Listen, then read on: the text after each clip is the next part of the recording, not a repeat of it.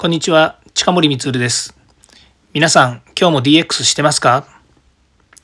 今日もこのチャンネルを聞いていただきましてありがとうございます。今日はデジタル社会において人がどのようにシステムに関わるのが良いかというお話をしたいと思います。今日ですね、お客様であり、パートナーである会社の方とですね、何社かと打ち合わせをしました。えーまあ、コロナにもかかわらずですね、えー、直接対面、まあ、もちろん、あの、3密状態にはならないような形でですね、えー、直接対話をできる機会をですね、お客様からいただきましたので、今日話をしてきました。まあ、その中でですね、今後のその人材育成とか教育のあり方っていうのをですね、話をさせていただいたんですね。で、そこ結構面白かったなというふうに思っていまして、まあ、あのお話しできることとできないこととありますけれども基本的に、えーまあ、いろんな教育の仕方があるんですけれども教育って日本においてはですね結構あの、まあ、省庁がですね縦割り行政みたいなところもありましてですね教育っていうと文科省の役割みたいなところがあって、まあ、いろんな各省庁がですねなかなかこう、えー、手出しができないような、まあ、そういうところもあるんですね。まあ、そういうところの中から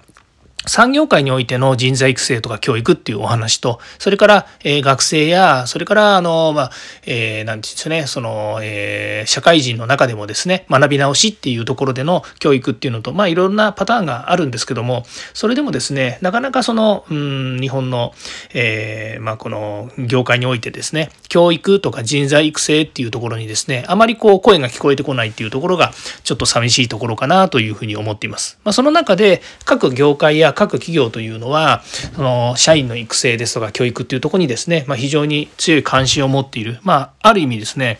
今少子化でありなかなかこう産業もですねいろんな会社がこうどんどん出てくるというところが、まあ、社会構造が変わってきてるっていうところもあってですねなかなか人が採用できないと、まあ、人が採用できないというかですね一人があの持つ役割というかスキルというものがですね非常に多岐にわたっているっていうのがありましてなかなかですね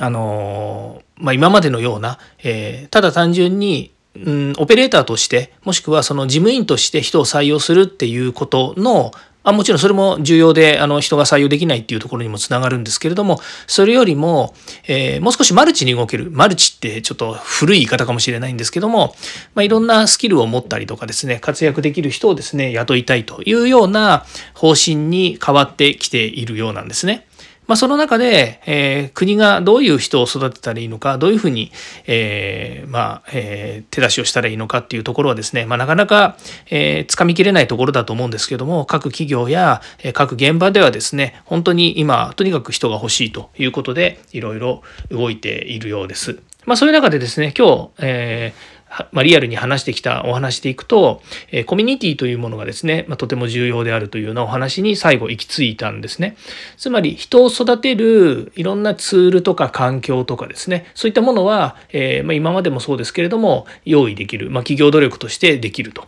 そして、えー、そういったものを普及させるためにプロモーションをかけたりとか、それから、まあ、あの、えー、企業として努力してですね、え教育の普及をすることはできると。だけど、それを応援してくれる人たちですね。こういう人たち、応援したりとか、一緒になって活動してくるような人たちっていうのが、やっぱり周りにいませんとですね、どうしても手弁当もですね、え限界が来てしまうというようなことがありまして、あ、これって、えー、僕らがいつも僕らと言っても、あの、誰が僕らなのか分かりませんけれども、こういったですね、あの、あの、いろんなえー、そうですね。委員会だとかから協会だとか協議会だとか、えー、有志でですねみんなで集まって本当にやりたい人がやるっていうことだけじゃなくてですねみんなで一丸となってですね、まあ、ある目標に向かって活動していこうということで手弁当で一生懸命動いてるコミュニティって私の周りいっぱいあるんですけれども本当皆さんよく何て言うんですかね、えー、頑張ってやってていただいているんですよね。もちろん、うん、所属してる企業から給料が出ているっていう人たちもいますし、本当フリーのコンサルタントの人でもですね、あの、本当にあの快く引き受けてですね、いろんな活動をしてくれる人たちもいっぱいいます。まあ、そういう人たちがですね、まあ、いることによってですね、支えられて、いろんなコミュニティがですね、活性化したりとか、活発に動いたりとか、自分たちがやりたいことがのゴールにですね近づくということがありますので本当その、えー、コミュニティというものの大切さもしくはそこに所属するですね人たちの、えーなんでしょうねその、えーできる人たち本当に情熱のある人たちと一緒にできることっていうのはすごくいいなというふうに僕自身は考えています。まあ、その中においてですね、このデジタルの社会において人がどのようにシステムに関わるのが良いのかっていう話なんですけど、ちょっと遠い話になっちゃうんですけど、結局ですね、今デジタルですね、まあ、いろんなその IT を活用してですね、イノベーションしましょうとかいうふうに言っているんですけれども、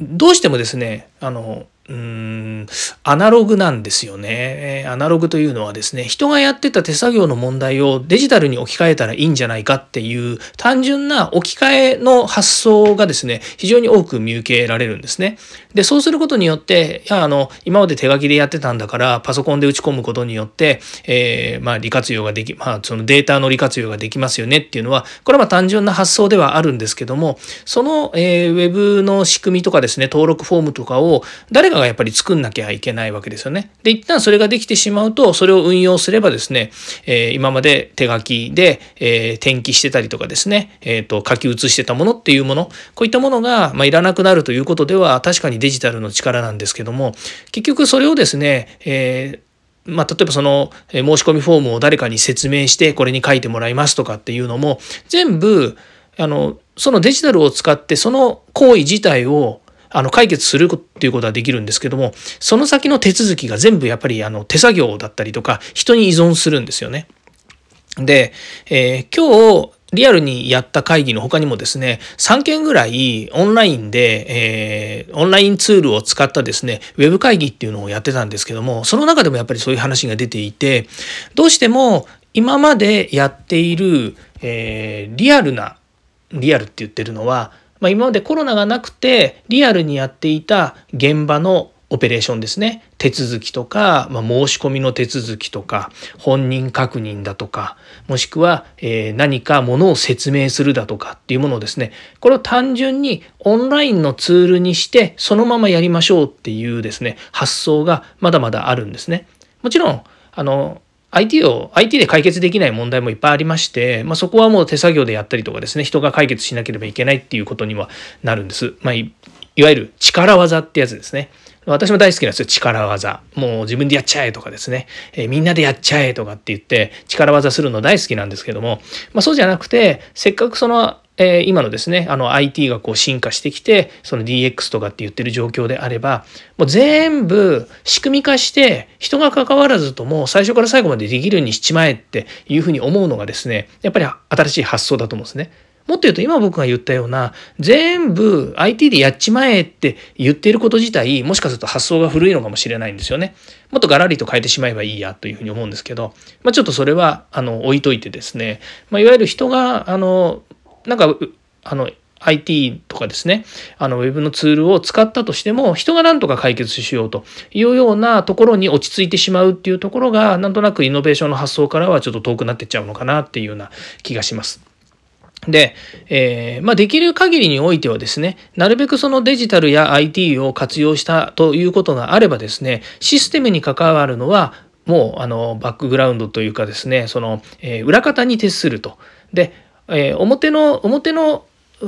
表で表っていうのはその、えー、人に説明したりとかですね、えー、人がやることについてはウェブとかですね。ウェブの、えーと、仕組み化をするとかですね。それからあとは例えば昨今ですと、えーまあこれもそうですね。音声取って音声を聞いてもらって手続きをしてもらうとかですね。あとは、あの、事前の説明なんかも YouTube とかですね、映像を使って説明をするとか、えー、手続きもですね、すべて Web の方にですね、あの、フォーム化して、えー、そこを見て進んでいけば手続きが取れてしまうとかですね、まあ、よくあの、今、あの、いろんなね、申し込みフォームとかっていうのも、あの簡単にどんどん作れるような仕組みもありますので、まあ、こういったものをですね、まあ、活用するというようなことを、しながらですね、えー、なるべく人があのあんまり手を下さないでも仕組みが回っていくっていうようなものにしていくのがいいのかなというふうに思います。まあ、そういう意味でそのシステムに関わるっていう部分で言うとなるべくその裏方で、え、関わるようになっていくのがいいんじゃないのかなというふうに思います。もちろんその全体をですねマネージするのはその管理者だったり会社だったりするわけなんですけども、まあ、そういったところはですねまた今度お話をしたいというふうに思います。えー、今日も聞いていただきましてありがとうございました。また10分ぐらい喋っちゃいました。はい。ではまた。